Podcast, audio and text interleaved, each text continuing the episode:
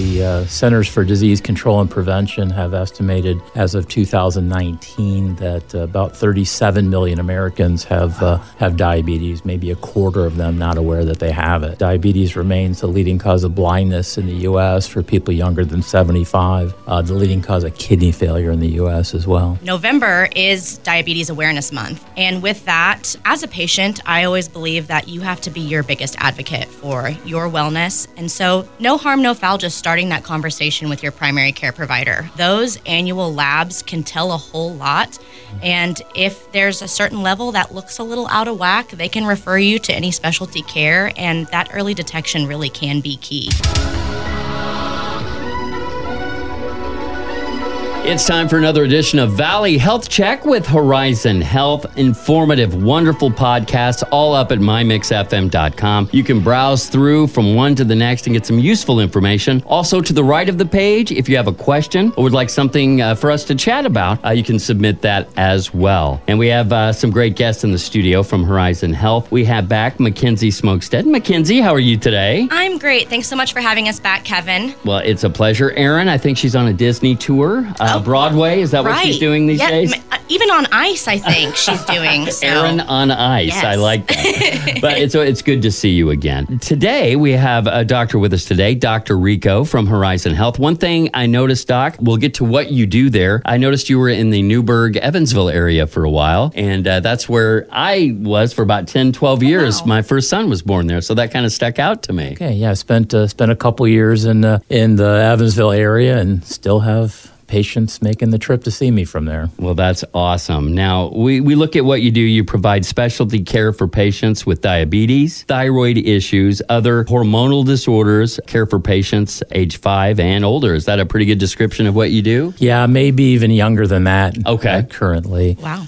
At big academic medical centers, you know, if you go to Indianapolis or St. Louis or Chicago, you know, pediatric endocrinology is much more common. But, you know, out here in the community, lots of adult endocrinologists like me take care of pediatric patients as well. Got you. Okay. So, uh, endocrinologist. Now, so pretty much the description I gave, is that what it pretty much encompasses? Yeah, endocrinology is really this uh, branch of medicine and biology that deals with uh, hormones, these uh, chemical messengers, if you will, that are produced uh, in glands and circulate throughout the blood circulation to distant targets. So, diabetes, that is something that's, well, pretty much a household term now, probably more prevalent than it has been in the past. Right. How common is diabetes now? Uh, unfortunately, more and more common every year, it seems like. The uh, Centers for Disease Control and Prevention have estimated as of 2019 that uh, about 37 million Americans have, uh, have diabetes, maybe a quarter of them not aware that they have it.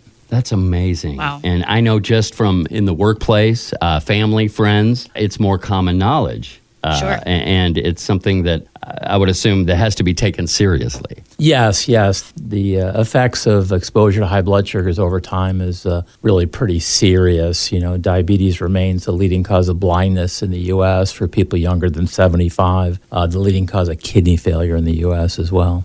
Wow. Wow. That sounds serious. So, of that 37 million, um, that figure that you mentioned, is there a specific subset of the population that is targeted by diabetes, I guess you would say, or you see it more often? Yeah, there's certain groups that seem to uh, have more of an issue with uh, uh, risk of diabetes. Certainly, in older patients, 65 and older. Um, in certain uh, ethnicities, it seems to be an undue uh, uh, incidence of, uh, of diabetes that is larger than the public in general. Is diabetes a sugar disease? Well, uh, we, we think of in general diabetes uh, being related to elevated levels of, of um blood sugar, and it's the exposure to high blood sugar over time that causes these classic diabetic complications with the feet, the kidneys, and the eyes. The American Diabetes Association will go on to define, you know, essentially four categories of, of diabetes. Uh, the smallest group are the, the type 1 patients, patients that go through an autoimmune reaction and they lose the ability to produce insulin. So for those patients, the only treatment that works for them is, is insulin. And uh, we'll put in a, a, a, plug for 2022 as the 100th uh, year anniversary of, uh, of insulin. The first human patient received insulin in Toronto in January 1922. Very cool. No kidding. Um, before that, it was literally a death sentence for every patient with, uh, with type 1 diabetes. The largest group are the patients with type 2 or you know what used to be called uh, adult onset diabetes or insulin resistant diabetes. So patients that still produce insulin, often they produce uh, much more insulin than a non-diabetic person. Okay. But they don't use the insulin efficiently to lower blood sugar. So those patients also have uh, exposure to high blood sugars over time, which can result in many of the same complications. But in those patients, the goal of therapy is to make them more sensitive to their own insulin. And many of those patients um, do very well without, uh, without insulin. That makes a great deal of sense to me. I mean, you talk about type 1 and type 2 and, and, and the differences. I think a lot of people are confused by that, but uh, the type 1 seems to be the more severe uh, of the two.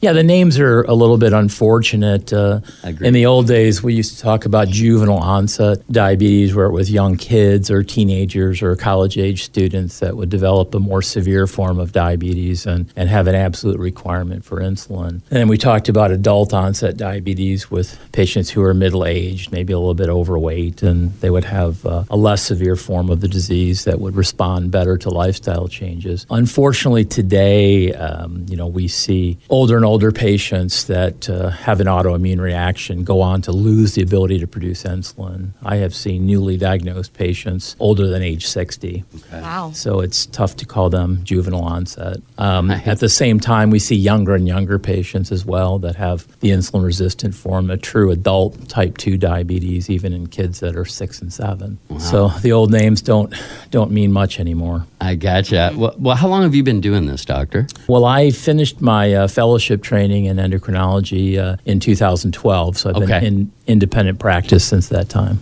So let's look back throughout the years. What have you what have you seen that has changed? Has the demographics been a, a, Is there something that sticks out from when you first started doing this to, let's say, today that you've seen a big difference? Well, we are smarter than ever about the role of blood sugar control in management of patients with uh, diabetes. Many, many years ago, patients with diabetes, whether they were type 1 or type 2, were routinely told if they lived long enough, they could expect to go blind and end up on dialysis and suffer amputations. And, and thankfully, we know that's not true at all.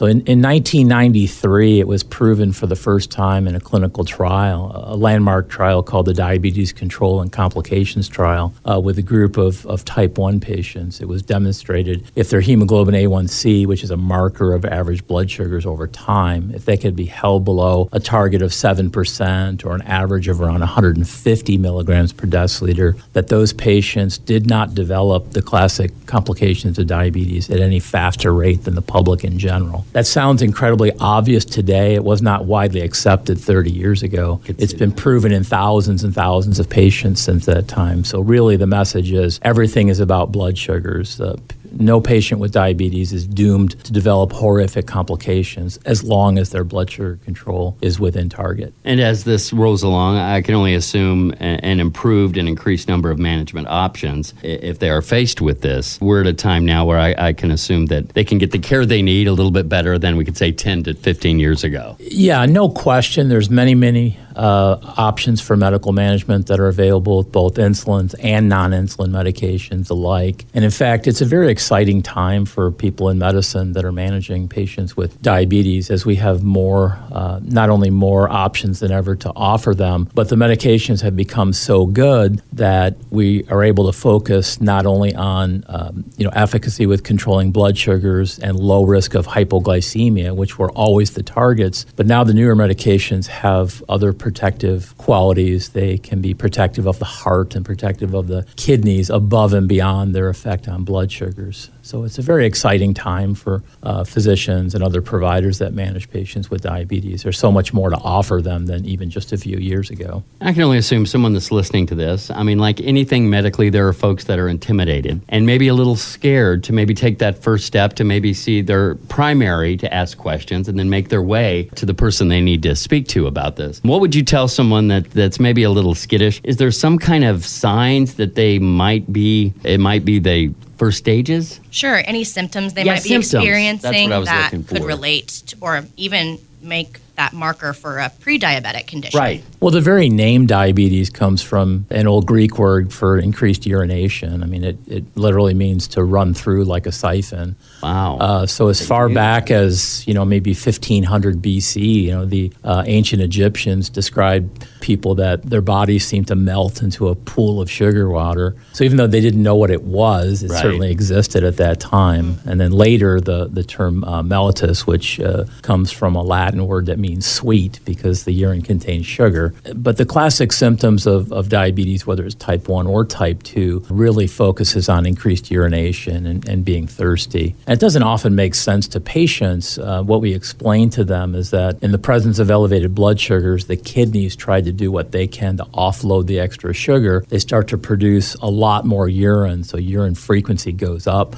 markedly. And then that can be so severe that the patient becomes dehydrated and then, you know, they can't get enough to drink by mouth no matter how much they take in. That's that's good to know. I mean, I, I would much rather go talk to my primary with these issues, find out it's something else. Uh, but but I think you, you need to make that step because I, I've been told at one point in my life that I was pre-diabetic. So I can only assume when you're you can see that you're on that avenue there is a way to divert and, and by living a better life and and and uh, eating and taking care of yourself a little better there is a way to get right to where it doesn't get worse No, that's absolutely true. Uh, lifestyle modifications are the foundation of what we offer patients. Uh, improved attention on nutrition as well as physical activity are worth a lot, and, and people don't give up on them because they don't work. You know, they, Right. they kind of get tired of doing them. But we do remind patients that the biology behind this is very powerful and, and it's not punishment for being a bad person. I,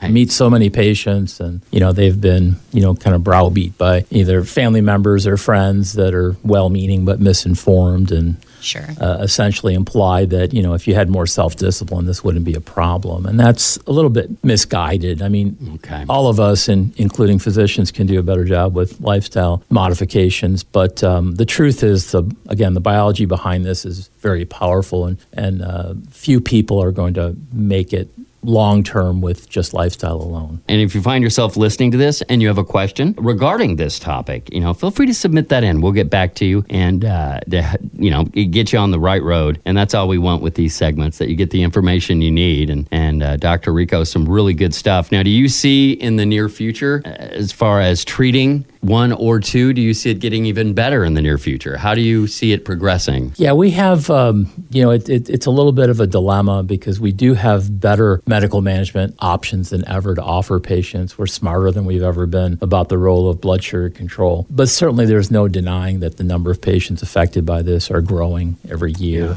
I've talked to lots of my uh, primary care colleagues, and, and often they have you know the opinion that uh, if they're asked what could they do that might help with management of, of diabetes patients and frequently the response is something along the lines of uh, we should get more endocrinologists so we can refer them all out and of all the options that are available that's not very realistic Right. um, the the uh, Endocrine Society, about 10 years ago, had estimated that there's about 4,800 clinically active endocrinologists in the U.S., and we just said there's 37 million people with diabetes. Right. So the, the harsh reality is most patients with diabetes will never see an endocrinologist in their lifetime, even though many of them would benefit from that. Well, so the flip side is we really do depend on our primary care colleagues, whether they're family medicine docs, internists, um, uh, OB-GYNs, uh, even pediatricians, you know, people that practice primary care. I mean, the, the, the future is really up to up to them. And the, again, the good news is that the medications are so much better than that what they were a few years ago. That there's lots of options where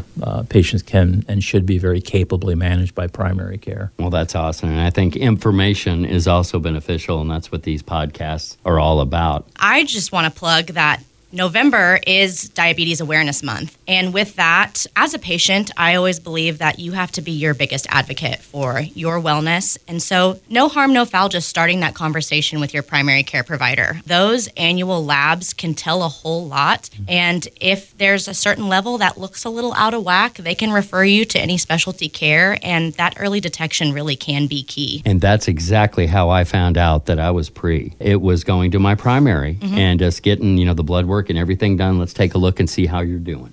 Where are you? And uh, that's it. Dr. Rico, such a pleasure. Endocrinologist, Horizon Health. Anything uh, you want to leave us with as we wrap up? Uh, just to follow up to Mackenzie's comments, again, uh, the entire uh, month of November is recognized as American Diabetes Month to raise awareness. November 14th is a very special day. That's World Diabetes Day. That uh, marks the uh, birth date of Sir Frederick Banting, who was one of the Nobel Prize winners in, in Toronto associated with the discovery of insulin in 1920. 2022. And that would just changed everything, didn't it? Sure did. Well, Dr. Rico, thank you so much. Kenzie, always a pleasure. The great thing about Valley Health Check, you can always go back, re listen, check it out at mymixfm.com. Don't forget, you can go to myhorizonhealth.org to get all the information you need with them. Valley Health Check with Horizon Health. Guys, thank you so much. We appreciate you. Well, thanks for having us. Thanks so much, Kevin.